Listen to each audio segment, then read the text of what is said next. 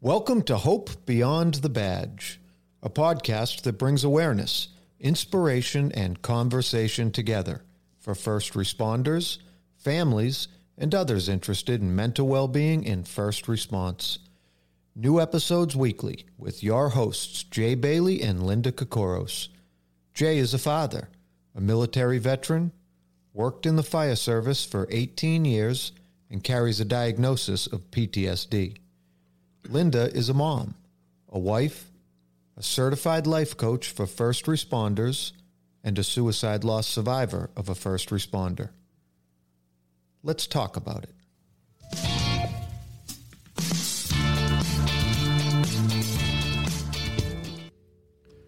Today, we have in the studio with us a panel of retired first responders Chief Russell, Russell Jenkins of the Braintree Police Department, Chief Joe Davis of the Weymouth Fire Department, Captain Joe Comperchio of the Weymouth Police Department. Gentlemen, we're honored to have you with us today to talk about your careers in first response and your experience in retirement. Please take a moment to introduce yourselves to our audience. I'm Russell Jenkins, um, Braintree Police Department, retired, on for 33 years. I'm married 48 years. I have uh, three children, five grandchildren, and one on the way. Congratulations. Thank you. Joe? Yes. I'm Joe Davis, uh, retired fire chief for the Weymouth Fire Department. I have 38 years of service in Wow. the Weymouth Fire Department. Uh, I went through all the ranks. I am also an elected member of the Weymouth Retirement Board. I've done that for many years. Uh, I don't. I'm not married. I don't have any children. I have a, a godson and adopted godchildren that are all basically grown right now. Uh, I enjoyed my job while I was there, and I enjoy the retirement board of helping people. That hasn't left me, and it will always be with me. Still a man of service, sir. Good evening. Good My evening. How are you doing tonight? My name is uh, Joe Comperchio. I'm a retired captain with the Weymouth Police Department. Uh, I spent about 33 and a half years with the agency. I'm married uh, with three children. I did uh, 10 years in the Army National Guard, and um, I enjoyed every single day um, at work. And it's a pleasure being here to, tonight. Well, thank you, gentlemen, for coming in, and and you know we're honoured. We're honoured, really, truly are honoured to have you uh, all here tonight. But I was just writing down your years of service as I'm writing it down, and as I can I can see, is that total between the three of you, you have over 105 years of service. Um, between that's a a lot of years, right? When you add them all up together, divided by three, a lot of years, a lot of experience, a lot of um, uh, how would you say, selfless service um, to your communities that you served in, and um, and also you know your families, right? Um, so we want to get into it, guys. Um, Chief, um, whoever wants to go first, if tell us a little bit. We go back into the beginning of your like of your service, um, like wanting to become a police officer, a firefighter. Was that something that you always wanted to do? Can we go back there? Like, was that something who inspired you? Was it was it something that you always wanted to do? Who wants to go first? Speaking for, my, Chief. my- myself, uh, yes, I always want to be a police officer from, a- from a young age. Um, and I worked towards that goal. I got a job early in my career as a um, security guard at, at a shopping mall and uh, went to college, got my degree in criminal justice. Then worked for as another security company after that, and uh, went to uh, I was a police officer at Harvard University for a year and a half before I got picked up in Braintree. So it's something I always wanted to do, and I worked towards that goal. So, did you always were you always a police officer in Braintree? Uh, from '83 on, right? Wow, wow. So, all in all, the thirty-three years were spent in Braintree PD Right, with a year and a half before that in Harvard. in Harvard. Yeah. Good for you. Wow, it's a lot of a lot of uh, experience in, in that one department. Oh, we'll go through all those years with you. Joe, do you want to share with us? Uh, when I was a young child, my father was a firefighter, Mm. my grandfather was a police officer. Uh, at lunchtime, when my father worked, they worked on old uh, schedule, 72 hours a week. So you really didn't see him. But we used to bring his lunch up to him every day that he worked. My mother put it in a brown bag. We didn't live that far from the fire station, and we went up to the fire station to give him his sandwich, his lunch. Mm. And uh, the big thrill for me was getting a ride in the truck, backing it in the station. They had Ah. cleaned everything off, and it just kind of grew on me Yeah. that that's what I wanted to do. And I saw him, and it was an honorable profession, except for the amount of hours he worked. Like I say, we didn't see him that much. Yeah. My grandfather was a beat cop. I never knew him. He passed away before I was born. So, so first responses in your family for sure, and it, it sounds like your dad was your inspiration. You wanted to be like him, right? You saw him in the uniform, in the big red trucks, right? And and that's something that was sort of a given that you were going to go into. Oh, thank you for sharing that. How about yourself, Joe? There's two Joes here, so I'm gonna. I don't know how I'm gonna. Well, I, I'm the younger. I'm gonna say I think. captain I'm and the, chief. I'm the younger Joe. Okay. You talked about 105 years of service. That we're not that old. oh, between all of you. Yeah, I know. We're Between still all of you. not that old. even, even the chief over here is a young man. So. Yes, you are, That's young right. man. You got that right, Joe. Yeah. You're. You're all know, young men. So my career started a little uh, differently. Um, I started off um, in high school. I was um, always drawn to the military, so my, my goal was actually to go that route. Um, we didn't come. I didn't come from an affluent family whatsoever. Uh, we struggled financially, so I, I I've always thought maybe going to the service, maybe better myself a little bit. So. So when I went to boot camp, I, I, I signed up for the National Guard, and I was thinking, oh, maybe you know I'll go to college. Um, so I decided to go that route and have the guide pay for my college and so forth. So Yeah. I was able to obtain my master's degree that way there. So, but while I was um, during the first year in the National Guard, I, I you know I was really thinking about just joining full time. Um, I did some time over in Germany. Um, and um, when I got back, I said, "Well, you know, the police exam is coming up. I'll take it." And just on a whim, I went, took it, uh, and about two months later, I got called. So uh, it was probably the best thing that ever happened to me. Um, Yeah. I was able to put, um, you know, all my kids through school. Um, I was able to work hard and have a nice life, um, which I'm very fortunate of. Yeah. But it wasn't easy in my career. Unfortunately, uh, in the first two years of the job, I got laid off. Um, Wow. yeah, so I actually had to go to the unemployment line and uh, go through that process. Laid off from the police department. I did, yeah. Wow. Yeah. Um, I was fortunate, though. Uh, the town of Hingham and uh, Chief Borowski hired me, and um, I was able to further my police experience until Weymouth called me back. Uh, but at that time, you know, uh, Hingham was a great organization to work for. Uh, they didn't have the Quinn Bill, which is a financial assistance uh, for your education. So I ended up coming back to Weymouth, and I said I might as well start studying, and I did. And I got promoted young, and um, I, I loved every minute of it. Yeah. And So I moved, moved wait- up the ranks quickly. Were you Were you from the Weymouth? Did you live in Weymouth? So I was born in Boston. Um, Okay. Spent two years there, and then we moved to Quincy. Then at age, I think it was 11 or 12, we moved to Weymouth. Right. So that's why that's the why, Yeah. why you wanted to come back to Weymouth. Yes, exactly. you, you were from here. Yeah, from here. Yeah. How about yourself, Joe? Are you from Weymouth also? I'm from the city of Newton. From Newton. It's it's a long jump from Newton to Weymouth. Yeah. During that time, there were court cases out uh, where these lists for fire and police were tied up in court. And the only job that you could get was a temporary job, all right, until the court cases were settled. And this was in the early 1970s. I had taken a couple of exams. And my father said to me, was a probationary job. He says, do not take a probationary job. You could be out on your ear in about a year once you think you're in there Yeah. if the court case goes the wrong way. Take a permanent job. Don't accept the other one. I took Yeah. one job in the town of Brookline, and I had to resign from there because the chief told me it was permanent. He called me back and said, "I apologize.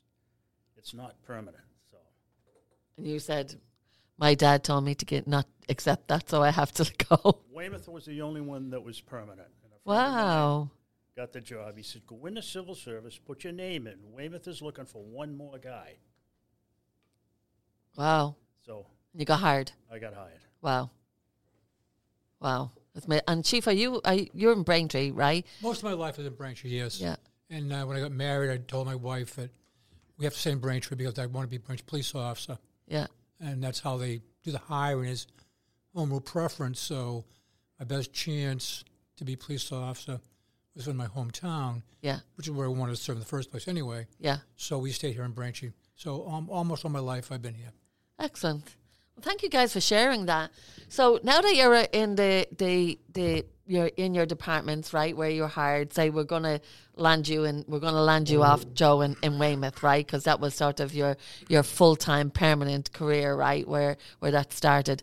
Um, so young guy, was it when you got into the departments and you're working and you're you're already there and you're got your feet wet a little bit? Was it what you expected? Um, like as a first responder, like going out putting out fires, right? As a fireman, There was something new every day, from fires to first aid to automobile crashes, Mm. cutting people out of cars on a Friday night a Saturday night, Mm. and, and everything was different. Yeah. every time it was it wasn't the same. were you prepared for that? Everything different, like as a firefighter, you think you're going to be putting out fires, right? But when you're new, you you you just you go along, and hopefully Yeah. the senior person with you is showing you the right way, Yeah, and from their experience. yeah. But but you learn from that. You learn from that, absolutely. How about yourselves, guys? Um, Chief Chief Jenkins, um, yourself when you got on the, the police department, was that what you were expect what you expected? Like when your first, do you remember your first days on the job? Yeah, yeah. Share with I us. remember my, my first tra- my training officer and spending a, a couple weeks with him, uh, learning the, the ropes, so to speak. And Yeah, um, it was what I expected, I think. I mean, I had some experience prior to that as far as um, my involvement with the town and the department through my per- pre- previous job. yeah, So it was um, nothing um, extraordinary, I don't think, but it was still, you know, I, I remember yeah, I, I was a special police officer before I became a police officer. I had the badge, had the gun. But I remember when I put that, that Braintree police badge on my chest and was in that, that Braintree police cruiser, it was just a, a huge thrill. It was like, this is great. You know, Yeah. I couldn't believe I was finally doing I'm it. finally here I doing finally- it. Yeah, I finally had my dream come true yeah, and, and um, it was it was great. It was a great feeling. Um, I had a great uh, training officer, and um, I learned a lot th- those first few weeks, and obviously uh, the months to come. And um, you know, I was the new guy in the block, obviously, and uh, guys took, took me under their wings, and and, and they helped me out. Uh, I'd respond to a call. They, Yeah. they'd be there with me, and they'd be guiding me Yeah. along, and and help me with whatever problem I may encounter. So it was it was a great experience, great learning experience. Um, no real surprises, but it was just I mean again every day was different. It's just, a great job. It's just uh, Yeah. It, it, it's that, that five star ride on on the on the uh, roller coaster. You know, it's a great ride grade. yeah. Absolutely, Joe, um, Captain. Um, how about yourself? Do you remember your first day on the job? I Those do. first couple of weeks? Yeah, in uh, Think back now, Joe. it was very exciting. Oh, whoa! yeah. I can't swear on this thing. so, yeah, you can. so it's funny. I uh, I love the job. Oh God, I wrote tickets, locked people up all the time. Um, but you know, it's great and all. But over the years, you learn that uh, that's not what the job is about. Right. you know you try as uh, you know you try to make your community a better place by doing all the things that you're supposed to do make arrests write citations you know tell people what to do as Yeah. far as you know road responsibility and um, totally different Yeah. you know because um, in reality uh, there's as much as you try to help someone there are some people that are you can't help Yeah. and um, as much as you try um, you know I, at one point i really i changed my philosophy of policing um, i was more trying to talk to people and help people and lock people up Yeah. Uh, as much as I loved writing tickets and locking people up and the court time and the money for that, Yeah. um, I realized that that's not really the job. Right. Um, but it's hard as a young kid coming in at 21 and a half. You're coming onto the job and you want to try to solve all the problems of society. And Right. In reality, you can't. Yeah, I, I've heard that before from some other like officers, uh, police officers specifically, like coming out of the academy, right, and and you know the first couple of weeks on the job, ready, eager, right, to get out on the road and like thinking, mm, I'm going to save the world, bring on the mafia, bring on the serial killers, we're going to catch them, you know that type of way. And the same with the fire, like guys, like we're, we're, I'm ready to do this. I'm ready to save the world. And um, you realize very quickly that, you know, that's not really what it is. Like when you have to go to maybe possibly your first accident where No, and it's, uh, it's a fatality. you know, you learn everything in the academy, but you got to relearn while you're out in the street. You know, it's, it's a totally different experience. Yeah. And uh, like Joe uh, was saying and Russ was saying, you know, the calls that you go to are different all the time. uh, And you never know what you're going to come across. Yeah. And your life is always in danger, um, and you always try to train for that. So, Yeah. um, so you know, that was in the back of my mind also. Yeah, I can, can I go on to continue on with you there while you, while you have the microphone there. Um, we'll start to share microphones here um, this evening because we have a panel in with us. Um, but while you have the microphone on you, Joe, you said um, that changes you. That changes over the years. Can you share with us a little bit about that? Be sp- a little bit Uh, more I- specific. I, can give you two sp- two instances that really uh, changed. Um, you know, in my ninth year in my job, I was involved in a critical incident which I had to shoot someone. Someone tried to kill me, so um, I had to shoot the guy. Mm. And um, living with it afterwards was a different experience. Um, again, with the training, I was able to defend myself. Um, Yeah. But you know, you can't describe to someone the feeling of uh, of shooting someone and possibly taking someone's life. yeah. What effects did it have on you? Well, I was okay with the shooting. Um, what happens to you, what happened to me, anyways, is that, you know you still think about it on a daily basis, right? And you try to talk about it with people, but they don't understand what you've been through. Yeah. Uh, so that was a little difficult at first. So um, when I was teaching at the police academies, I tried to teach them how you would feel in a critical incident, depending what the incident is. Um, but that kind of changed me also.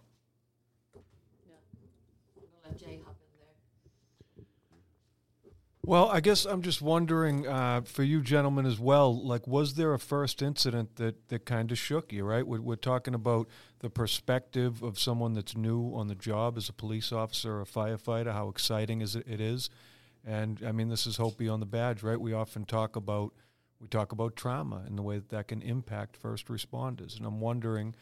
Um, I don't know if that was your first, but it's it's, it's a clear example, right? Uh, do either of you have a, a first experience on the job that made you step back and you know that wow moment like all right this is real and maybe even uh, have a feeling of being impacted by trauma It, like Joe said, you learn the basics of the job, but when you get out on the street, yeah it's different. It's altogether different. That's a case of survival. You and your team. You work as a team. yeah And, you know, first fire I went to, my heart was going thumping. Everybody was scared. If they said they weren't scared, they were lying. yeah You get in that truck and out the door you go. Two, three o'clock in the morning, and you come to a fire. Mm-hmm. You don't know what's going on. The officer is guiding you. He's telling you, okay, you work with this guy. You work in pairs in a team. All right, and you watch this guy's back, and he watches your back if something happens. Glad that you're. Sorry, I'm glad that you're. Um, you're sort of taking us through that, right? Because a lot of us as civilians don't, you know, know what the whole setup is. So now you're explaining it to us, right? You work as a team.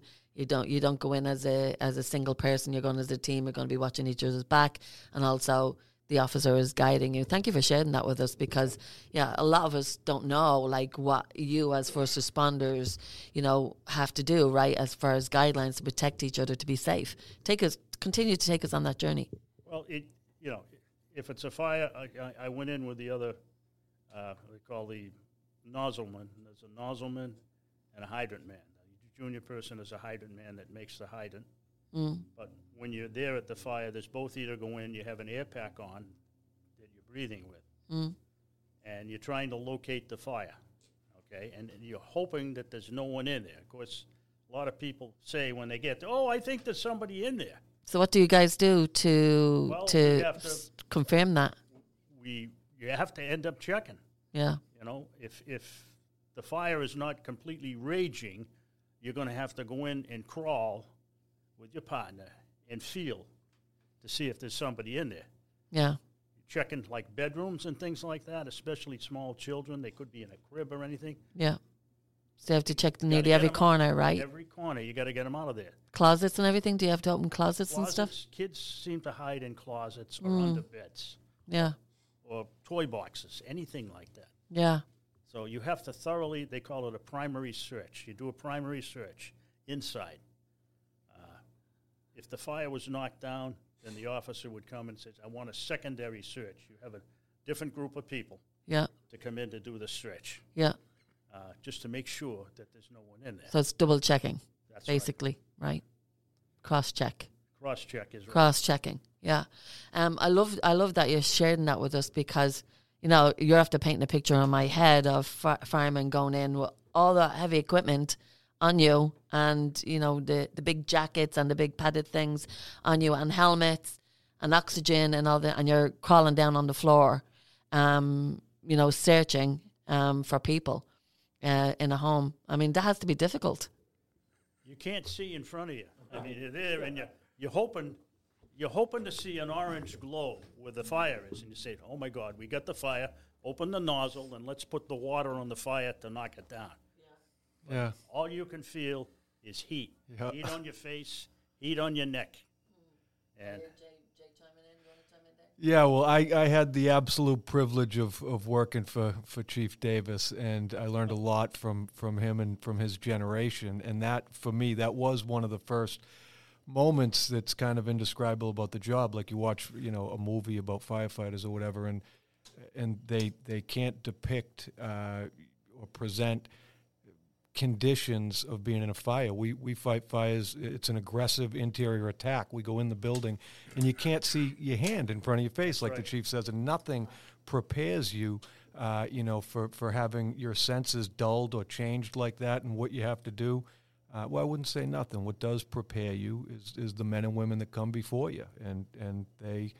You know, they, they train you up when you come out of the, you know, you learn in the academy and then you get to the job and, and you learn who's on your team and who's doing what and, and who to trust and how to move around in that environment to, to you know, save property, save people, protect yourself, and, uh, you know, hopefully if there's somebody in the building that needs to be saved, you're able, you're able to do it. Um, but yeah, it's quite an experience that first time. You're on your hands and knees feeling that indescribable heat. You can't see anything, and you're like, yourself, "Whoa, what did they?" what the hell did I get myself into? Yeah, yeah, You know, Yeah. everybody's running out and you're running in. And Yeah. That doesn't make much sense, you know. yeah. But you got a job to do, and you do it. Yep. Yeah, and while I wasn't prepared for that, I I did it. I knew we were going to be fighting fires. The the medical calls and the other elements of the job that you touched on that I don't think I realized before I was in the job the the level of um, or or sort of the spectrum of, of calls that we all go to. Um, how about how about you, Chief? Was there a call, a first call that you can remember that changed your perspective of the job, or maybe involved some trauma and uh, had an impact on you? I can't even a, a single call. I just remember that. Truthfully, I, I was like Joe. I was kind of like that, that, that hard charge guy. Um, I loved police work, uh, write the tickets, make the arrests. Um, but then as I promo- got promoted, and, and now I'm a lieutenant, and I'm in the booking room, and, and now guys being brought into me to be processed, and, and they're all amped up still Yeah. and um, now I'm, I'm trying to de-escalate the whole situation. I'm also thinking too, you know, these kids here, that I've got kids their age, they they may be not friends of my kids, but they may be in the same school or they may know them or something, and Yeah. and I don't want I don't want this person to um, walk with me thinking that hey that guy Jinx he's a real sob, Yeah. So it kind of made me, I guess, being a parent now, it maybe was my big change. I'm a parent, and I'm thinking, you know, there's another side of this whole thing, and it's a little bit more compassion, a little bit more trying to deal with not their problems, but maybe de-escalate the whole situation, not be that, not be that that um, SOB that they were expecting a counter, mm. and and just try to again be a little bit more compassionate, but by by the same time not you know see but be- firm still, Yeah. and and and and, and still be authoritative, but not not being that that hard charge guy. Mm. Just kind of like back off a little bit, mm. maybe listen a little bit more. And I think again, it comes to age too. You as you get as you get older, you your whole things change. You know, you, you, you realize, like like Joe said, that that, that I, I don't have to write a, a money fine for every violation. You know, we're trying to educate people. The the warrant's just as good as a ticket. They're still going to learn. We're still going to impact our traffic situation, our accident situation. We don't have to always arrest someone. Uh, maybe we can find some alternative to that. Um, and, and, and you know, there, there's there's family issues and whatnot that maybe we can help them with a little bit. So it, it, it changed quite a bit. Yeah. time. Yeah. It sounds like that you wanted to be, you can correct me if I'm wrong, that you wanted to be some sort of like um, a, a role model or a mentor to, you know, other officers or younger officers coming in there, especially like you said, I didn't want to be that SOB, right, to the other officers who were after coming in from whatever call, right? Um, to be able to guide them in the right direction and sort of um, help them out a little bit. I try to be like that person. I did, and and um, I, I also know like they talk about trauma. I didn't have like trauma to deal with, but I tried to be that guy that was there for their problems. You know, so we all have problems. We all come to pro- work with problems, and, and I want to be that guy that, that someone will come to and say, hey, "I have an issue. Can you help me out, or can, Yeah. can we do something?" Yeah. I, I wanted guys to be comfortable coming to me with their problems and not be afraid to Yeah. approach me. That sort of thing. Yeah, yeah, yeah. Was that was that also like that? So when you became chief in, in Braintree, Even more so. even more so. Even more so. My, Tell- door, my door's always open. Oh, I love that. Tell me a little bit about that. I just got a little bit goosebumps when you said that. My door's always open. I love it- to hear well, that. It's, it's, it's funny because I, I didn't realize how much how much power I had. I mean, I would I would call the front desk and I'd say, "Hey, have uh, have so so come see me," and they'd come in. They'd be like, "What did I do?" that was their first response. Was, what did I do? It's like getting called to the principal's That's, office. That's exactly correct. The chief called me in. I'm in trouble. What did I do? And that wasn't it at all. You know. So, um, yeah, I, I, I, I spent more time. I'd, I'd leave the station. at- at- I'd leave my office at a particular time of the day. It would take me 20 minutes or half an hour to get out the door. So I'd, I'd walk out of my office. I'd walk down the hallway, out to the out to the, to the back door. I'd be getting stopped by this guy, by that guy, with, with hey this, hey that, whatever. I'd have I'd be telling guys I'm, I'm going to a meeting. I'm, I'm running late.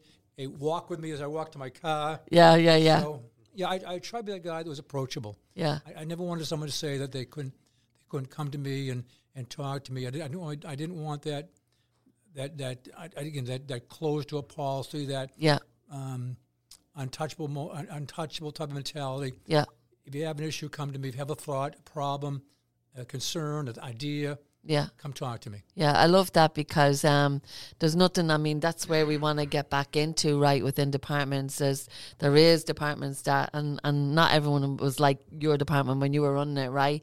With an open door policy, I can, I'm comfortable knocking on Chief Jenkins' door saying, I ha- I have an issue going on and I need some help, and th- it it doesn't happen all the time, right? My first chief hid behind the closed door.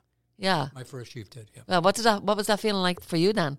Well, Like, I none, there was a closed door he- he policy. just- He was, he was, he was, again, he was like, uh, you just didn't have contact with him. You just, he was just uh, a phantom, you know. Yeah. He came, he came in the back door to his office and left the back door to his office. You never saw him. Right, and I suppose if you got called to his office, you were in trouble. Oh, absolutely. Joe, you want to chime in there? Yeah, there, there's one thing I want to echo what uh, Chief Jenkins was saying. You know, my experience moving up the ranks, uh, I was always a road guy. Sergeant on the road, lieutenant on the road, um, booking prisoners and so forth. I always liked to be in the uniform. Yeah, Um, but what's funny though, when I got promoted to captain, and, and I was a union guy, I was a union president, superior officers unit, patrol unit. Um, when I got upstairs, you know, into the office, Um, what was funny is when you called someone in, the first response is, "Do I need union representation?" Wow. I I'm like, the same thing. I- yeah. you can't even have a conversation with someone, and they're wondering if they need union, com- you know. Yeah. And I'm like, no, I just want to have a conversation with someone, Yeah. you know. So Yeah. that took a while for me to get used to, you know. And I'm like, no, I'm not here to reprimand you. I just want to talk to you, Yeah. you know, because I've always been kind of an open door policy like the chief. I, Yeah. I want to talk. Yeah. You know, how do we make things better? Let's talk. And uh, Yeah. Union representation, and I'm like, okay, no, I don't need it. So how did you? How did you? How were you uh, when you became captain? That's very interesting to sort of hear that sort of side of it. Um, you know, well, do I need union representation here? Right? How were you able to change that? Then were, did, were you able to feel like you obviously had to build belief and trust with whoever you were calling in to have a chat with? Right? Did it change Well, th- over time? I guess what happened was is they thought I changed um, when you go up to the office, and you know I already had the trust of the organization. Yeah. So I would still go to roll calls. I would talk to them and everything. But once you get up, there's something about when you get up to that office upstairs. Mm. We'll call it upstairs, and um, we were down back. or down back, right? You're done back. so back. there was always that. Oh, I'm going upstairs, and I'm like, why does it have to be this way? Mm. You, you know what I mean? We're supposed to be working together. Yes. Um, and I've always had that mentality. You know, there are times where you have to, you know, discipline. Discipline, but, right? Uh, I was always one of like, let's talk and communicate. I mean, that's how we get things done. Yeah. It was a little bit of a change uh, for me on that aspect. Yeah, yeah, yeah. And then do you think that it also changed, like uh, the confidence build up in the men and women in the department? If I mean, being captain, you also had to supervise, right, a lot of down the ranks, right? So I think the advantage that I had is I was always a road guy. So they, in meaning Mm. knew I you. was in uniform, I was always there for backup. I was always there helping them. Um, you know, I think they trusted that aspect of it. Yeah. But I think once you know I made captain, it was like it, it almost like separated it, and like it didn't have to separate it. I just went up two flights of stairs. Yeah. That, that, that was it. Well, I think that comes from um, possibly um, I I don't know, but it probably comes from what it sounds like or feels like is it comes from previous promotions, right? Moving up the um, moving up the um, ranks or moving up the stairs. Um, that because of that, some ego, you know, got in the way, and um, personalities could have changed previously from what they saw. So naturally, if that happened before, they were like, "Oh, this is going to happen again," right? Until you had to be able to, you know, foster that belief that no, I'm still the same person, right? I just have to do my job, and I'm also responsible of reporting to whoever else is hired on me, right? I have I have to answer to someone too. Yeah, I think uh, you know I've always been the type of firm but fair. I mean, I think that's the Mm. Yeah. way- you know what I mean. I, there are Well, times, that's been my interaction with you. um, yeah. So I mean, there are times you have to, you know, turn the hat on. You know what Yeah. I mean. You could turn the hat around and be the boss, and Yeah, but the majority of times you don't need to need to turn the hat around. Yeah. You know. yeah, So yeah. I got guys come down back, but I give them candy. You would come out and say, give him candy. I had I had an M&M dispenser in my office on my desk, and I also had a couple of dishes of candy, well, I got you beat. and and, uh, and they call them tooth pills. so I Did- had espresso and biscottis every Really? Friday with some Well, of my I- guys. Well, I had it every day they're on my desk. So the candy and the biscotti is what won them over. That's what Do you the- think? And the I- I'd have, I'd have An guys- espresso. When, when, when, when they had their kids come over to visit them, they'd bring me, hey, come come on down back to the chief. They bring their kids down back to see me Uh, and get their candy. So that's how I won them over. oh, awesome. Chief, I have to ask you a question. Then seems you're putting that out there. You know where the kids would come down and see me. Well, did did did you make it a point like just because you wanted to? I'm sure what I'm feeling from you is that you were a chief that the officers that you were familiar with. I mean, the Braintree Police Department is a big department, right? I don't know how many hundred people. About 100 total between civilians and, and, playing and, and sworn, about 100 people, yeah. about 100 people and that i'm sure that like the officers that you've interacted with you probably knew their kids names Some of them, not all of them. They had too Yeah. many. Too many. Yeah. I don't know my own kids' names sometimes. I mix up those guys sometimes too. Yeah. um, just to ask them. It- it's not to- it's knew- not to knew- like- I yeah. knew, I knew some of them, and, and I always made a point to ask. How's your kids how- doing? How the kids doing? yeah And, and and some kids I knew like uh, like one kid, he was a hockey player. I'd ask about you know, how's the hockey going, that Yeah. sort of thing. So if I knew if I knew something about the kids, I would ask them. Yeah. But believe me, it was it was it was uh, it was not uh, a vast uh, database, if we will. You know. Yeah. Yeah. I'm- I'm- absolutely. I'm, bad with names, truthfully. So, but Yeah. I, I tried. But they came down and and and um, and and I actually had, to had some requests too. I had to get some. Uh, I forget what the name was. Some kind of special candidate. I didn't have it, so I had to go out and buy it because they they were one this particular thing that was very popular with the kids. So. I had that stashed away in a separate, separate place there, so I could. so they could have that for when that when Yeah, that person came in. when it came oh, that's in, so yeah, cute. Yeah. That's awesome, Joe. I, I want to get back to you. Um, when you were talking about those fires, right? Um, earlier on, um, we didn't start to get into our touch. Like, was over the years, was there, um, you know, those a call or multiple calls that you know you pushed down, um, over the years, and you got a call and and it sort of overflowed, or or you remember? Yeah, you, you could go from one call to the next call. Yeah. Next call. They may not all be fires, automobile accidents, especially the medicals now. Yeah. Going with the crews. Uh, the expressway, cars off the road, people trapped in the cars. Mm. At the same time, we're getting calls in for building fire. Got to make sure fire alarm is, is, is on board with that to start calling Yeah. mutual aid to take care of that other stuff. Yeah, It's just one after another, but it does build up on you yeah, especially that short period of time. Not Yeah. just me, the whole crews that are there. absolutely, yeah. So, so how do you deal with that? How do you deal with going from one to the one to one to one to another to another? catch up with you. Yeah. So, So tell me how you d- ha- dealt with Well, that. we this got bad one one shift, and they're able to call in the Boston team that goes throughout the whole state, the firefighting team that deals with stress. Mm. Like okay? CISM, right? Right, and it's all confidential. Mm. They'll come in if you don't. If you're there and you don't want anything to do with it, you don't have to. Yeah. You can go into one main room, and a group of maybe three or four firefighters that are trained in this will come out and talk to you. Mm. What's better than having somebody in your own business talk to you because they know they've Yeah. been through it, Yeah. and it's completely open. And they'll ask you questions, and if you want to talk about it, you can talk about it. You Yeah. to talk about it to relieve some of the stress Right.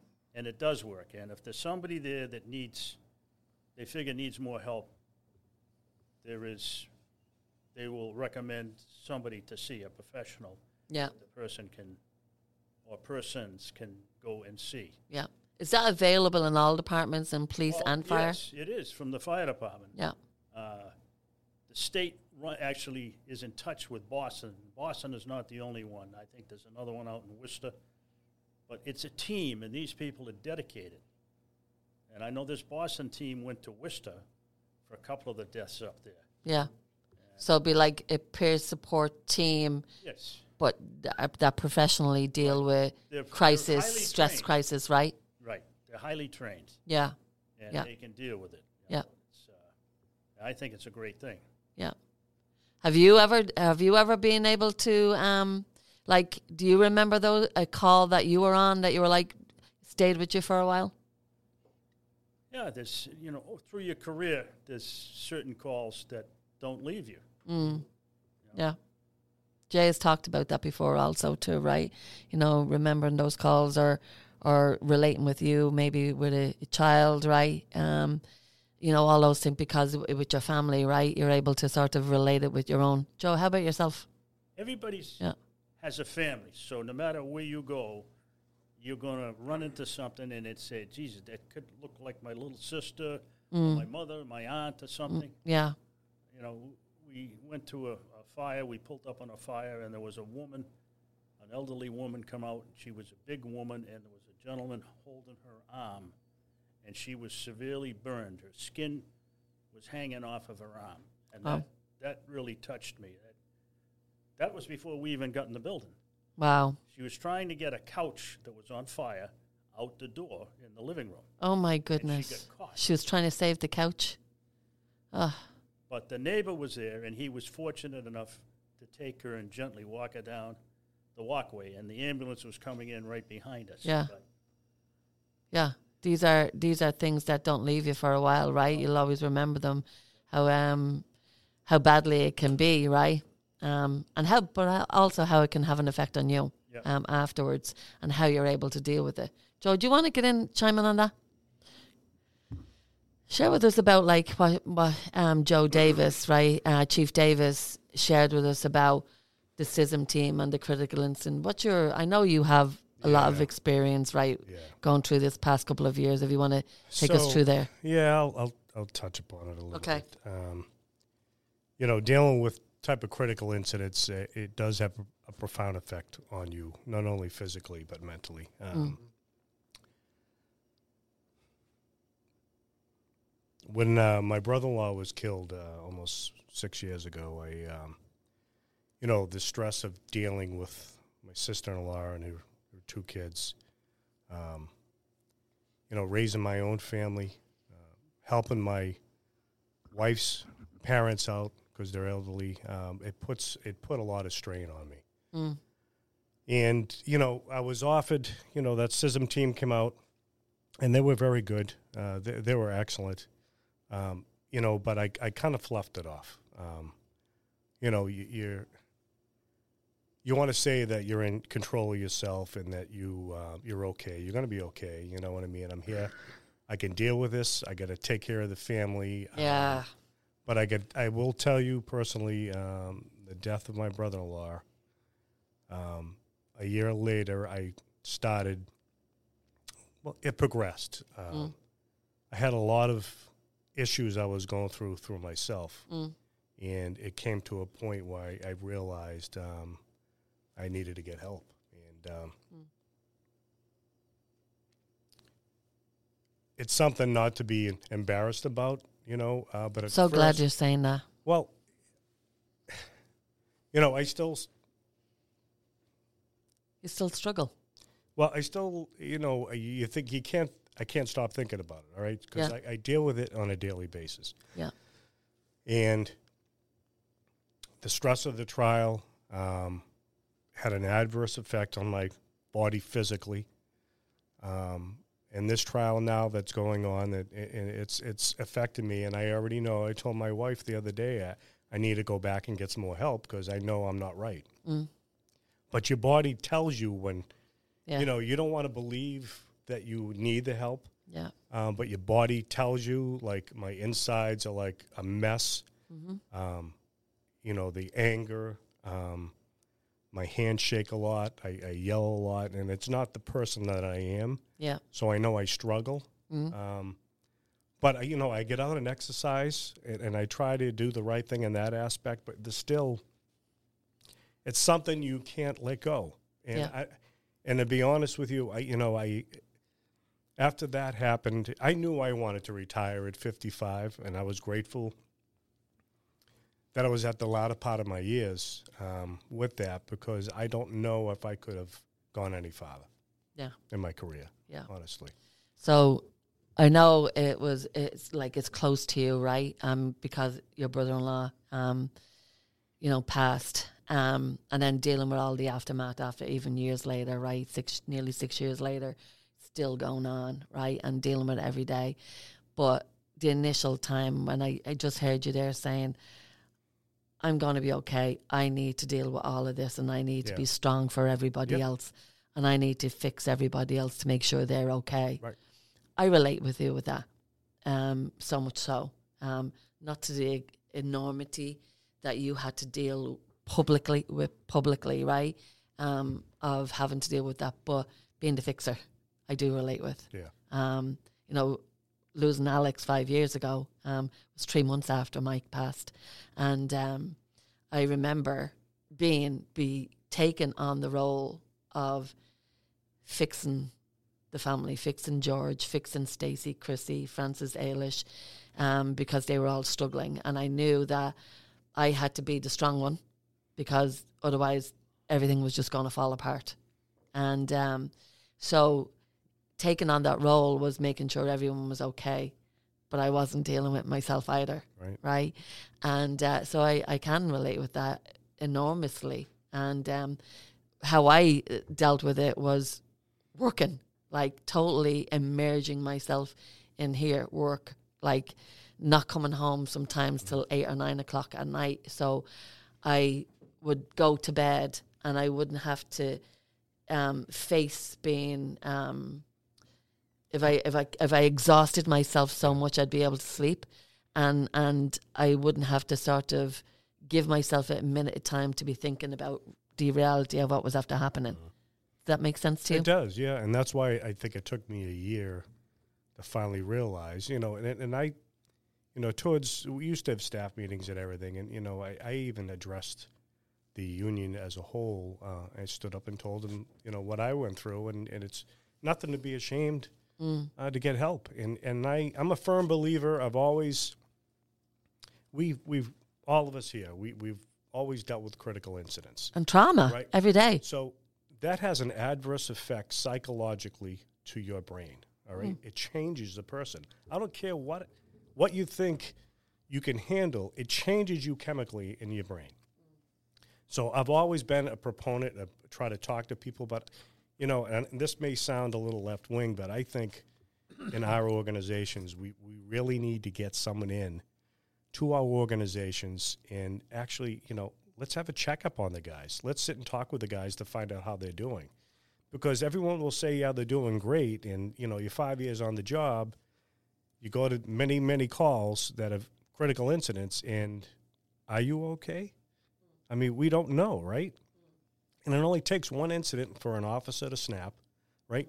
Or a firefighter to forget to do something, uh, or sacrifices themselves into a fire. I mean, we need help. And I think, me personally, I think it should be embedded in the police and fire departments that we need to get some help. Uh, we need to have an ongoing process in which we can make sure we're able to talk to someone um, and able to clear our thoughts. I couldn't agree more. Um, thank you for sharing all of that. Uh, and when you talk about the uh, the chemical changes in, in the brain, I'm not sure that's something everybody in first response is, is even aware of, right? And that's something that's that's for sure scientifically measurable, and sometimes people are experiencing it without even knowing. Um, I'm very sorry for what you and your family have gone through. I'm sorry for your loss, sir. And uh, when you talk about having a, a checkup and sort of changing the cultural awareness of, of how trauma impacts, impacts the brain, the body, the nervous system, um, what do you what do you think the change would be culturally? What do you think the benefits would be if uh, if police officers, firefighters, EMS, if if we all gained a better understanding of how our jobs impact us? I don't know how my colleagues here feel, but I, you know, there's always going to be that person that's going to say, I don't need it. Um, but I think if you portrayed it in a manner that is positive versus negative Yeah. and the benefits of a healthy life throughout your career, as you know, we're well, we are susceptible of higher rates of suicide, Yep. higher rates of alcoholism, higher rates of divorce. Right. Um, so why not try to get us help at a young age and a young career to make sure we are not one of those numbers, Yeah. right? I mean, it makes sense, but you know, it, it's very hard to talk about it because a lot of guys that don't want to talk about it, Right. and I think we need to talk about it. I mean, and again, I, I'm not. It took me a while, all right, because I was like, I'll, I can handle it, no worries, and I knew I couldn't handle it. I was a different person, and I knew I couldn't handle it.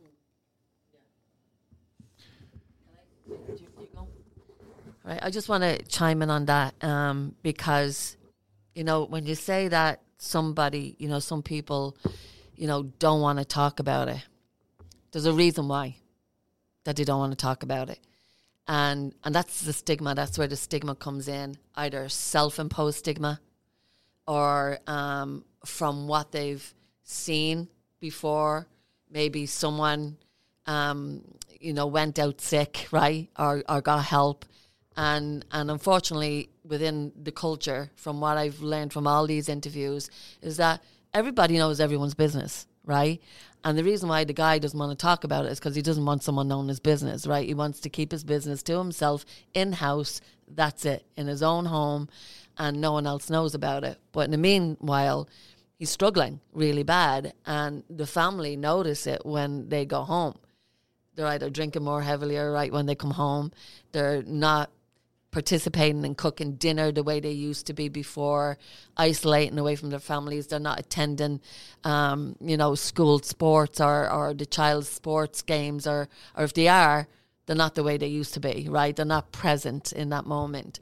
And I think that the sacrifice a lot of police officers and first firefighters, all first response, is, is they sacrifice part of themselves for the career, right? And and that sort of parts of them get lost in that. And and when they see, um, you know, just say a group of firefighters going out on a, on a call, right? Your team, as you said, right, and you're all team, but that call hit you. That call did something to you. But you're not saying anything because there was other people on that call with you, and they seem to be okay, and they're laughing and joking and doing all sorts of stuff when they go back to the station but I'm not. That call didn't sit well with me, and I need a minute, and I I can't say anything about it because they're going to think I'm weak, and um, and that's a sort of a self-imposed stigma. But there's also another side of it where a first responder could have seen. Jay has heard me say this so many times, and I think it's appropriate. Where um, a first responder had gone and gotten help and went to his administration or whatever um, to get help and, and was supported through it. Came back to work, and another guy is watching on and, and sees this guy coming back well, and he's you know performing well on his job, and he's doing great on his job, and he's he's like, you know, I if if I see that happening, well, guess what? I'm going to be comfortable because I feel I believe that I'm going to also be treated or, or be supported in that way. But there's also the other side that if a, a, a guy goes out and or seeks help and is not supported and does not know where to go and um, to get help, and a guy is watching on and sees this guy struggling, struggling, struggling, struggling really bad. And he's and everyone's talking about him in the station and the whole thing and blah blah blah blah blah. But no, no one is doing anything to help this guy he's going to say, I'm not going to go and seek help because guess what? I'm going to be treated the same. If I may. Yeah. What Joe had said yeah. about getting help. Yeah. Having somebody there yeah. to provide help. Yeah.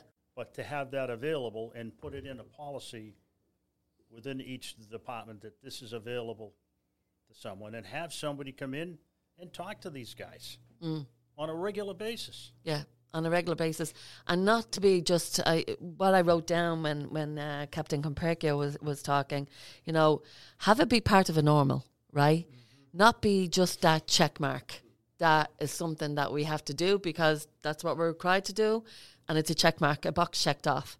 But having part of a normal, it, it creates a belief right? Um, that in, in the culture, in the whole surroundings, that this is just part of our normal thing. Like the way you said, my door was always open.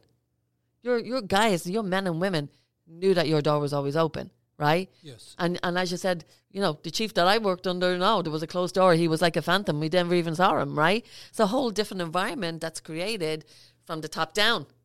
So the the thing is, is that making these things normal what I no, we, we had Metro LEC in here. We had part of those CISM teams in here. We had Eddie O'Brien from Weymouth and we had Christine Lydon from Braintree.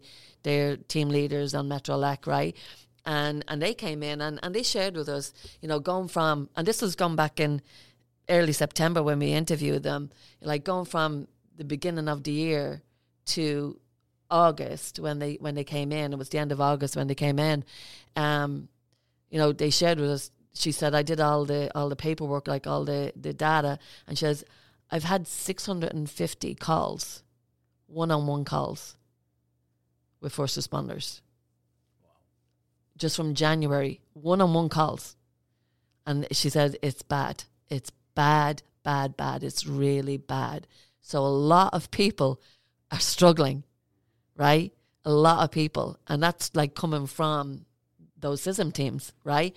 So something needs to change, right? Something has to change within the culture to make it better for first responders to be able to go and seek help and um, and know that it's okay. It's normal for you to have a human reaction to trauma. That's your job. That's your duty. That's your job is is trauma every day, right? Regardless of it's uh, uh, one call, you're picking up something from every call, and it doesn't matter whether it's a big call or a small call. You're picking up something and you're showing it back down there, and I'll deal with that another time. And the other time, it never gets to it until it overflows, and then you're like, I need help. So it would be nice. I mean, in their own you know situation as a family, you know, what has led me or what guided me into getting into this whole space, so to speak, is because I want to prevent those guys, men and women. I'm using guys, but it's men and women, right? Um, to prevent them from getting to that crisis situation, right? That they just don't know where to go and their family is struggling and divorces, as you said, right, is high. Prevent them from getting that to that situation with education and, and let them know that it's okay to feel those emotions that you're feeling. It's normal for you to feel that. Now let's work with you to help you continue on your career, right? And and how can you get through 25 years of a long career um, healthy if you're not talking about it, if you're not unloading that backpack. You just can't. There's no way. It's going to overflow eventually. And then we all want to get you through that career, but we also want you to have a healthy retirement afterwards because you still have to process all that stuff that you've held onto for years, some way, right? I don't know, Jay, do you want to chime in? Okay.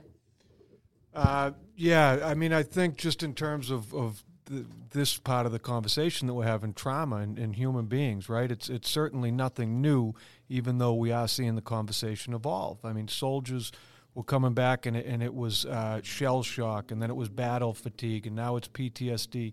There's been so many other names, but we can't deny that human beings do have reactions and responses to uh, their involvement or close proximity to traumatic uh, situations and events.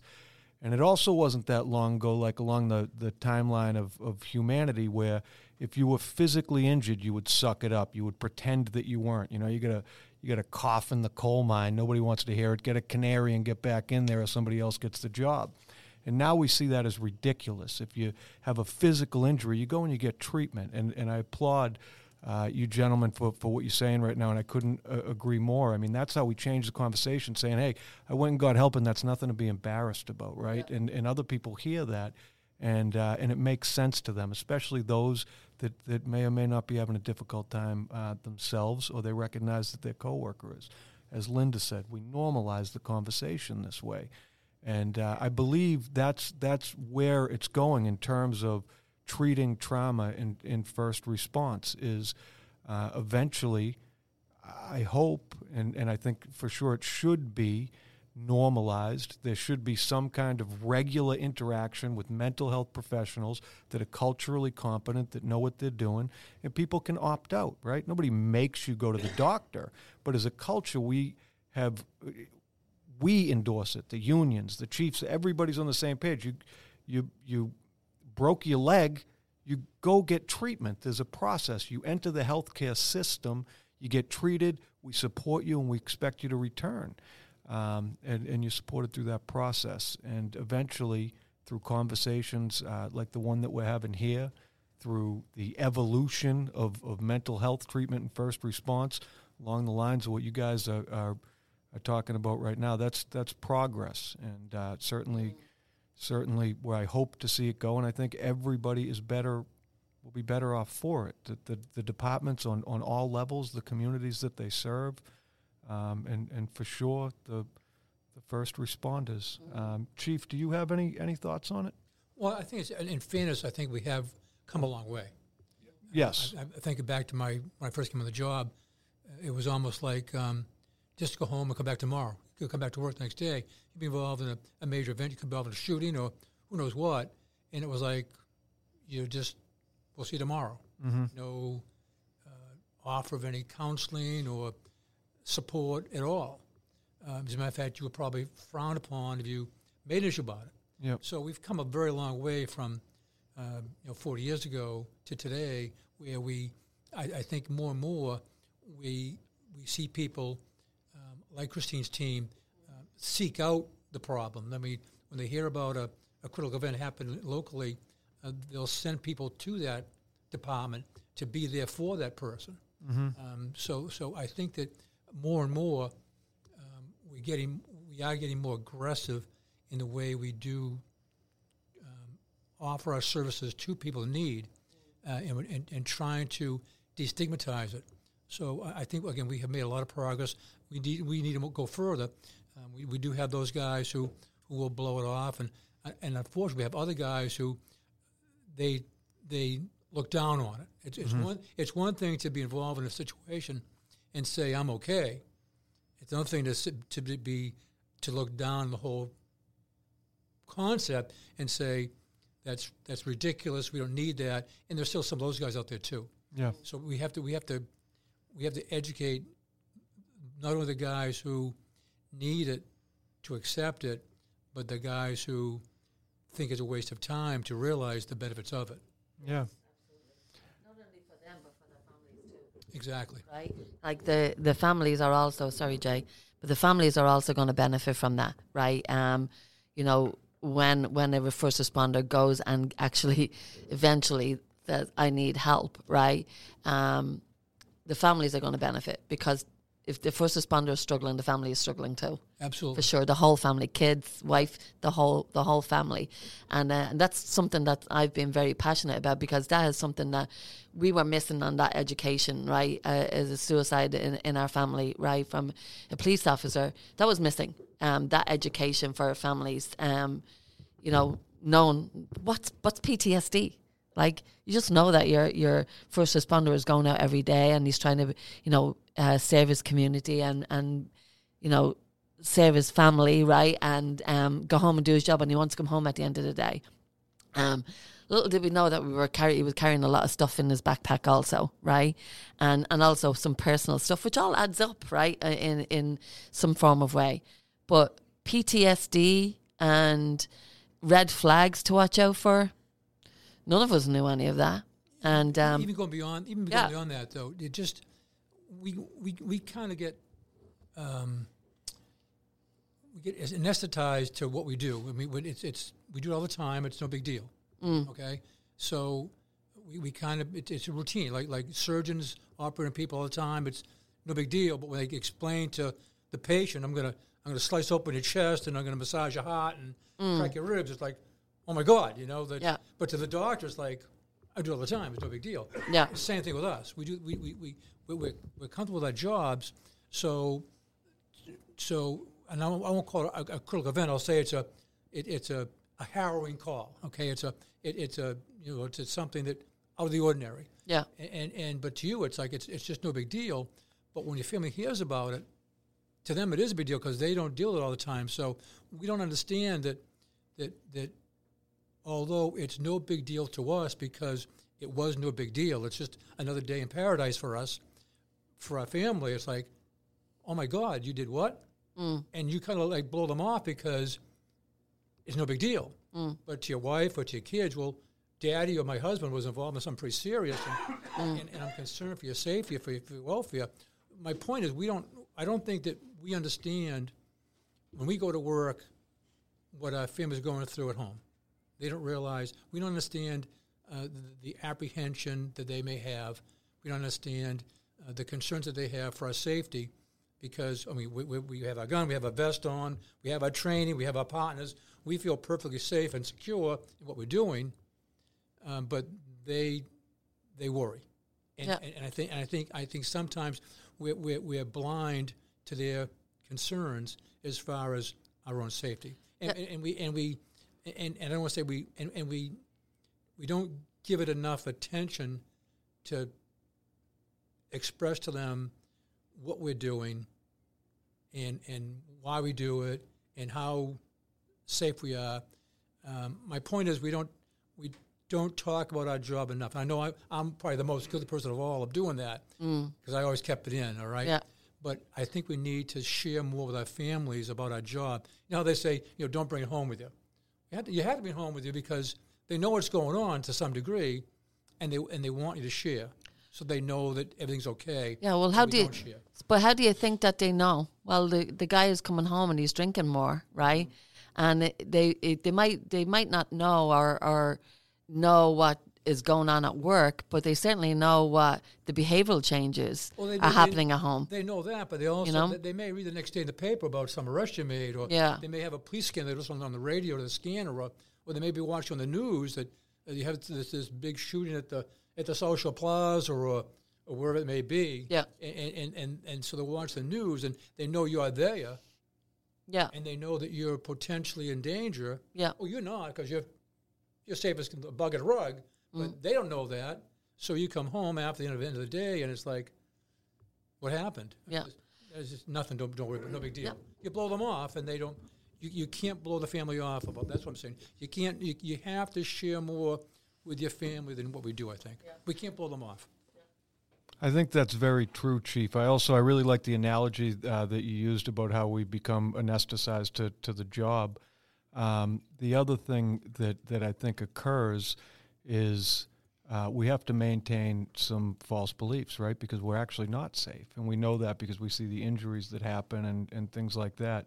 So for reasons that make sense and to our benefit and to the benefit of, of, of the Korea, I mean, we're as safe as we can be, Right. right? Exactly. um, for sure, and and a lot of effort goes into that, and there is a high level of safety. However, we know, and that's what causes those chemical releases of you know cortisol and dopamine and everything else. And something really happens, and uh, it's to our benefit in terms of of our duty performance to. Uh, you could call it courage and, and a lot of other things. These are, I believe, admirable traits, and and sometimes within that space of our soul, that's where we begin to suffer. And then we go home, we might become cynical. We might become we, we might begin drinking more. There's so many different ways that it comes out of us. And and more often than than not, we're unwitting uh, about it. Uh, I, I'll speak about my own experience. I was right when my behavior started to change. These were responses. I didn't know what I was responding to. I didn't know that I had to go talk to somebody. I, you know, I, I knew what I knew. When that happens, I think that our family suffers from that because we stop being the person that you know that that person that that had those reasons that was called to service that wanted to protect and serve and you know be the bravest or the finest and um, yeah interesting conversation linda do you have anything you want to add Personally, I, I always have one. Joe wants to chime in there first, though. just want to say on, on the when my brother-in-law was killed, um, the, the one good thing that came with the the people that helped the families, uh, they actually came out to the house. They spoke to the kids, spoke to my kids, spoke to my wife. Um, so it was a good initial um, response. Um, but I, I, think what what had happened was is that the, the follow up was missing. And, and I think, um, you know, in my case, and, and again, you're right. You, you, you know, you, I- I've always been the one that internalized everything, right? I don't, I'll put it aside. I'll And I- deal with it later. Yeah, and I think that's what kind of um, hurt me and my insides, um, and caused a lot of the other issues that I'm, I have right now. But it, it's, but the problem is this. All right, it, we really need to embed this in our agencies. Not just like they're there and available. We have to make it so it's there for them, and they're required to attend these things that's that's the only way this thing works. Because 30 years from now, if you don't get any help, you're not going to be good and you're not going to last long No, because you're, you're going to be. correct. So if you get it along the way, I think it's the only way that you survive at the end. Yeah, I I hundred percent agree with you that to make it normal within those agencies. So, having said, I want to follow up with that with you. If you had an opportunity to um, be involved in decision making as far as that type of implementation is concerned, and you didn't have a budget Mm-hmm. issue, right? And budget wasn't the issue because a lot of times there's money, right? Budget stuff, right? Um, goes on, and so if you didn't have a budget, and this was a priority of you as Mm-hmm. making in, in as part of the decision making, what would you do?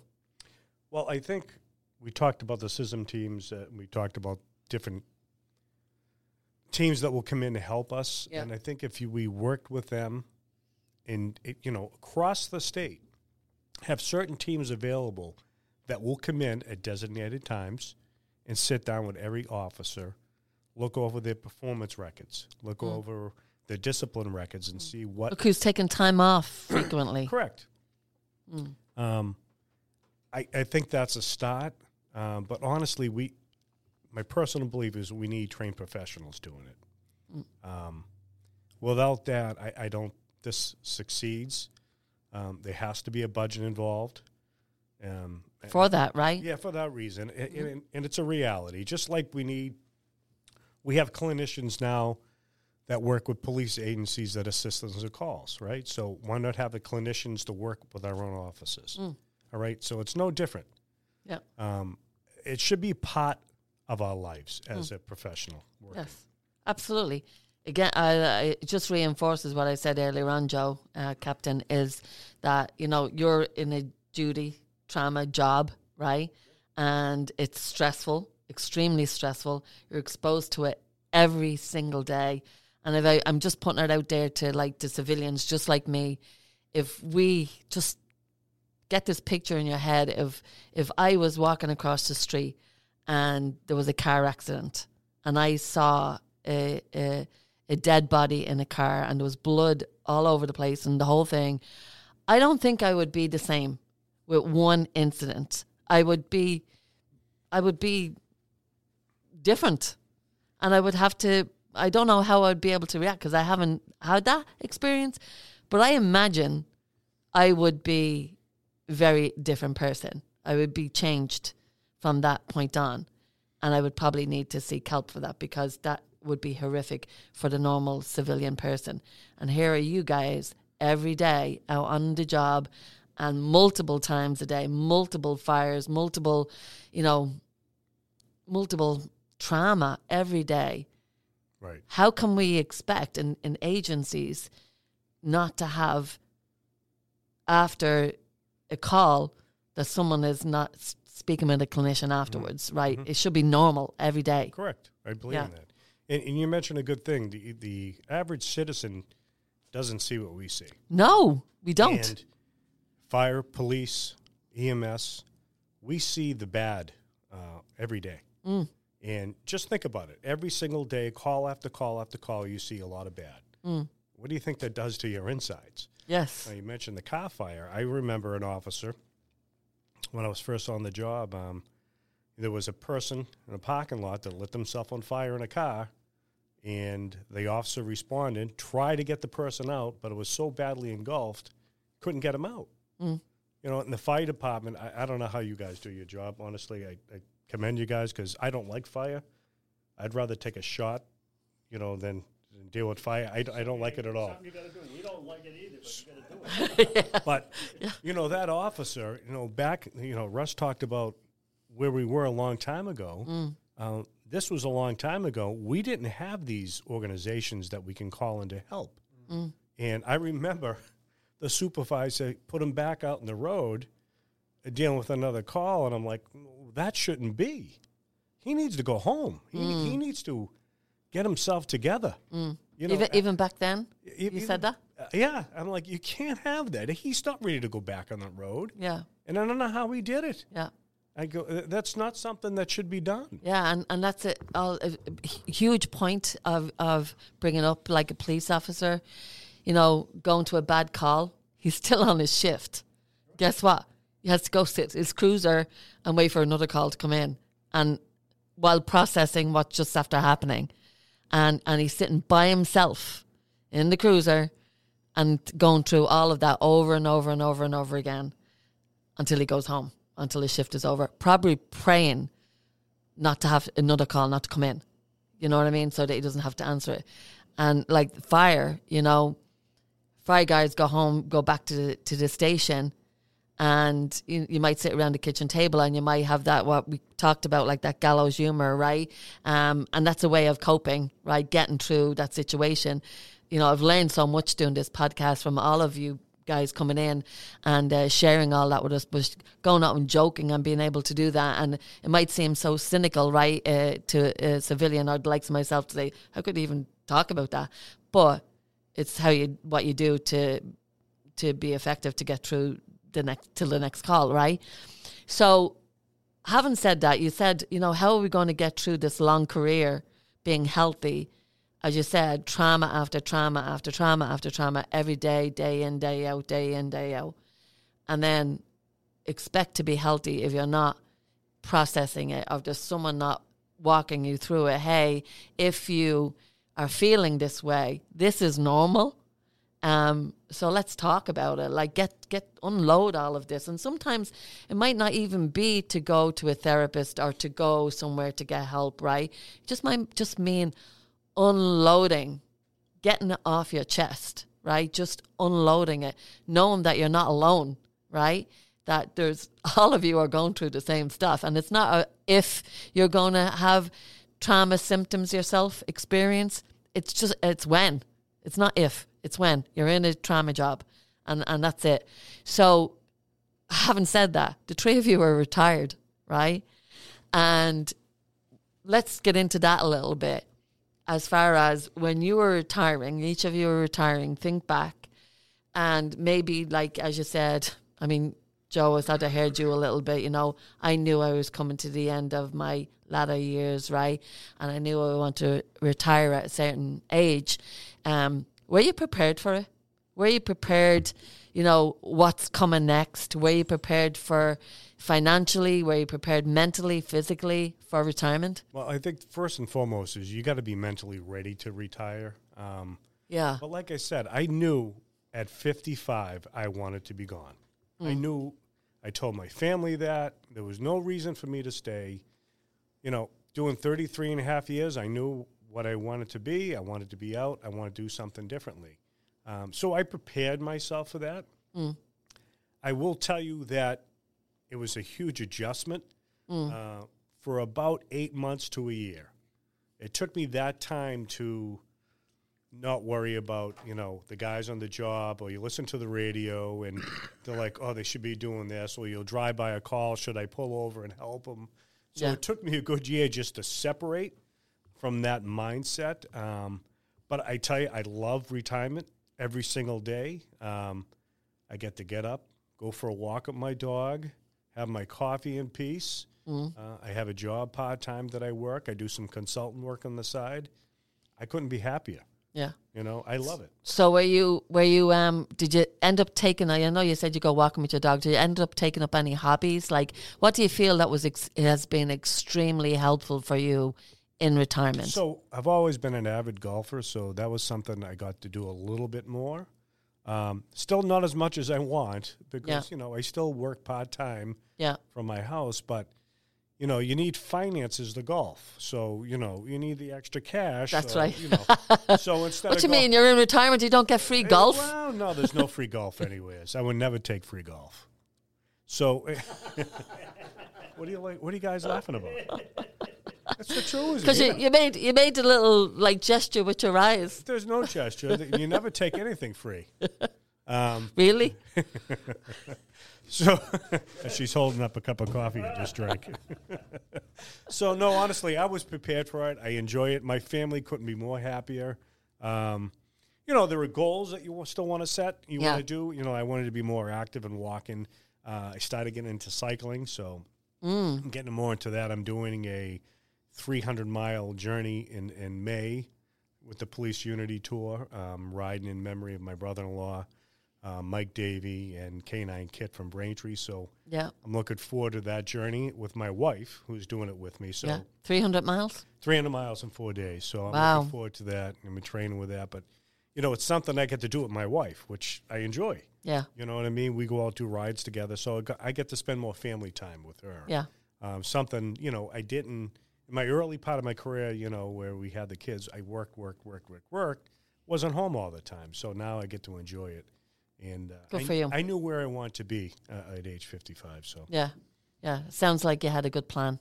Yeah, Yeah, you knew what you knew what you wanted to do. I think so, and I still come here to have coffee. So Thanks for that little plug. Joe, how about yourself? Yeah, I, I knew, you know, the law was that you had to retire at 65. Uh, I got in the chief's position the last year, year and a half of my career, and I did some time in there before. Yeah, The chief went out, and I was like, "You go in there." yeah, So I was in there uh, after a year, year and a half. I says, "I want to go." yeah. And 65 was coming up. I says, "This is perfect." Perfect. And what did you? Were you prepared for it? So you said, "I Yeah, want to go." I knew I, I was going, and I had some little things on the side that I wanted to do. Uh, I never got a chance to really enjoy the. I belong to the Holbrook Sportsman's Club, Mm. and I wanted to get down there to shoot trap. And while I was working on the fire department, I was involved with this, involved with that, and Mm. I couldn't even get down there for the Mm. time. Going, plus, going to school nights, in Massasoit, and, and other courses. Mm. Uh, I, I, I needed time to do things I want. I had a little place in New Hampshire. I went up. I can go up during the week. I don't have to wait in the weekends and things. Yeah, So uh, I get involved with that. Yeah. Except for the damn traffic going up and back. yeah. That's a nuisance, isn't it? And I and I know you're a keen gardener too, like vegetable Uh, gardener yeah. with Joe. Yeah, are you still doing gardening? Well, the uh, the rodents come and get my garden, and then some type of a uh, a disease come in and killed them. The tomatoes and everything else. Mm. Three years in a row, and I said, "That's it, no more." Not done. Oh, because I remember you used to bring me in zucchini and all sorts of stuff. If you remember that. A, I think somebody poisoned the air or something there. Well, maybe you'll have a better look this year, right? With COVID and everything that's all happening, I think that like a lot, you know, picking up, having those hobbies. Gardening is a therapy for me. Um, it always has I'm been. going to get out of the farmer's market and buy a fresh tomato and a Fresh tomato. You're not going to have all the stress of the gardening now. All right. Chief Chief Jenkins, how about yourself? Um, like with retirement and stuff like that. Were you prepared for retirement? Like, did you plan it? Were you were you getting into it like that? Where I'm I'm going to start phasing out now, and what am I going to do with myself? I was a little apprehensive about it. Yeah. I was when I was working. I was going 90 miles an hour. Yeah, My hair was on fire all the time. I was going from this to that. I was very very busy. yeah, Um, on top of being the chief, I was involved with Metro LEC as well. So yeah, I had a lot going on, and so I'm thinking, what am I going to do? I mean, I'm going this fast now. I'm going to go from 90 to zero tomorrow. You know, yes, but I, w- I was surprised at how uh, much my time was filled up. At, at the time of my retirement, I had uh, young grandchildren, and my wife uh, spent a lot of time, took care of a lot, and, um, uh, watched while my older boy and, and daughter were working. Well, not my daughter, my, my two boys were working. yeah, So um, she was busy with the grandkids, and I tried to be busy with them as well. Uh, so they kept me going, kept me busy. Uh, all like Joe, I had a, I have a, a part-time job going on as well. So I, I keep just busy enough to um, uh, stay busy, stay active. yeah, Um, but uh, I was I was pleasantly surprised at how uh, my time was filled up during the day. Um, I took on some house chores. Um, I found out where the deli is at Stop and Shop, which I never knew before. yeah, They have a deli there, by the way. Um, so I found where, the, where they keep the milk and the and the ice cream and the, yeah. and, and, and the, and the bread. the important things, Uh, right? and the, ice cream. So, so I, I found that at the supermarket. So um, I did a few of those things. So I kept busy, and, and I still keep busy now. My my grandkids are all a little bit grown now. They're almost all in school full time. As, I- as I said, uh, my wife's going back to work in a couple of weeks. My daughter has her baby, so we're busy again. I hope a little bit with that baby. So that'll be another another um, a challenge for me to uh, keep busy with, yeah, as well as again what I'm doing part time and, and whatnot. So yeah, again, I was apprehensive at first, but I was I was shocked at, at how much my time was filled up. yeah, So yeah. it- Keeping keeping yourself it, busy. it's all good. But like like Joe, more, more time with family, it is great. I mean, I, I I thoroughly enjoy my retirement. You know, everyone says when you retire, they they, they say. Uh, you know, I don't miss the job at all, but I miss the guys. You know, I do. Yeah. I- I- well, I see the guys. I, I, I go to lunch on Thursday with some guys that are retired. uh, through my through the work that I do. I'm, I'm working with police officers uh, with my part time work, so I still see the guys that I, I, I was working with in the when I was working. Yes. Um, I I try to be involved uh, with you know like promotion ceremonies and that sort of thing at the department. So I try to um, make an appearance now and then at the department to to to celebrate their milestones with again new promotion, Yeah. new office, that sort of thing. yeah. So I don't have the problems, but I still have the friendships, which is nice. I like that. I love that a lot. The I was telling you off air that there was um, yeah, Chief Kennedy over in Quincy PD, the new new police chief, and very very involved with mental health, right in in his in his department, and uh, very very involved. Open door wants to make sure that his men and women are taken care of um, when they need it.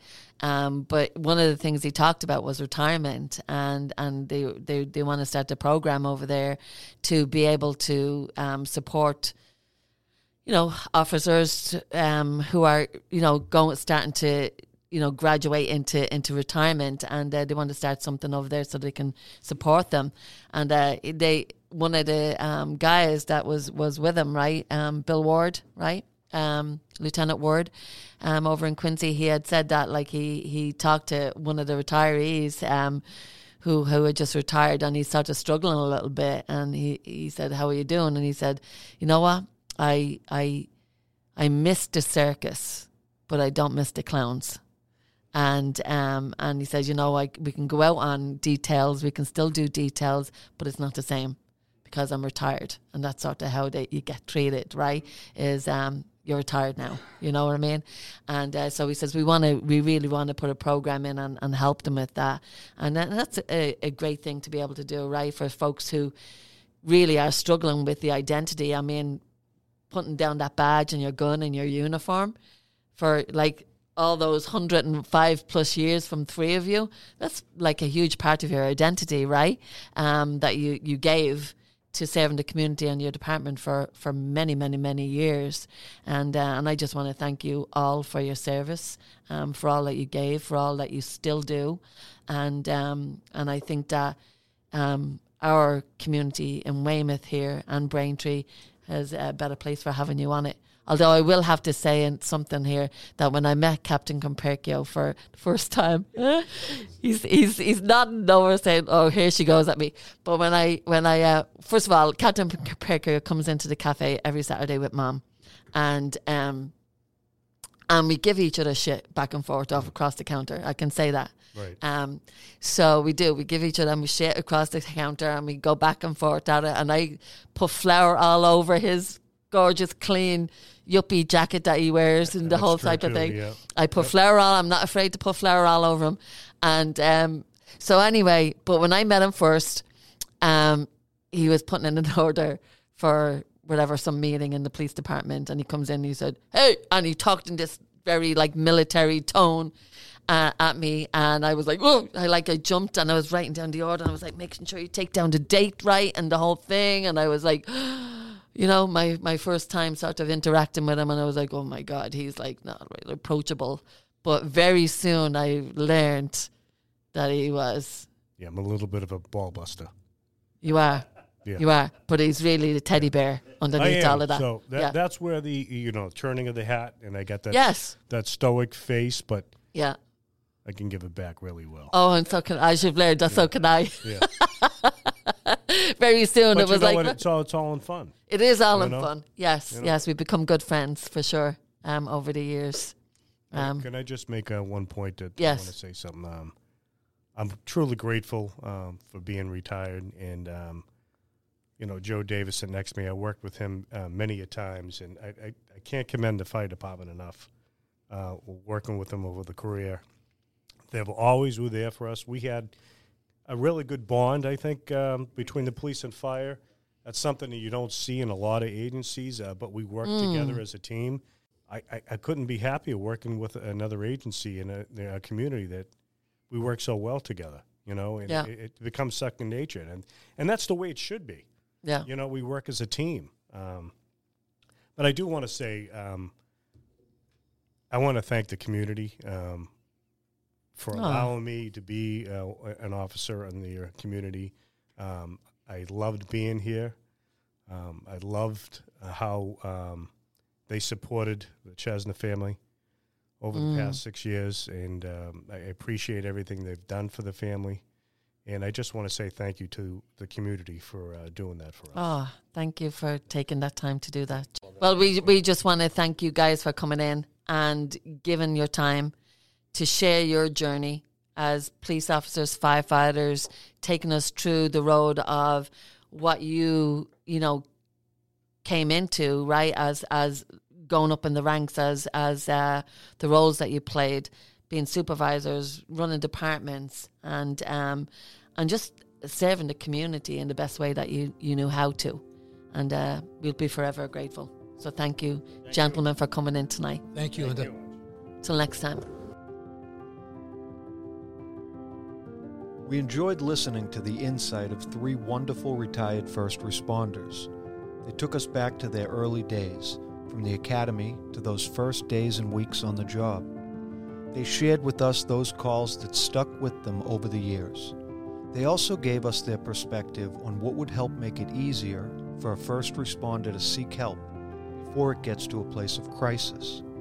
They urge first responders to seek help when needed. And, as Captain Comperchio says, don't be embarrassed. Unloading that backpack is necessary. These men mention having to adjust to retirement, that it can take a year or more to settle into a new routine, and that having hobbies or activities to keep you busy will help with the transition. If you are a first responder who's struggling now, or if you're concerned for a loved one, you can call one of the Hope Lines we'll guide you to resources that can help. Those numbers are 781 817 3357 or 617 657 9108. Be sure to take a look at our Facebook pages for more good information on upcoming events. Till next time. Till next time.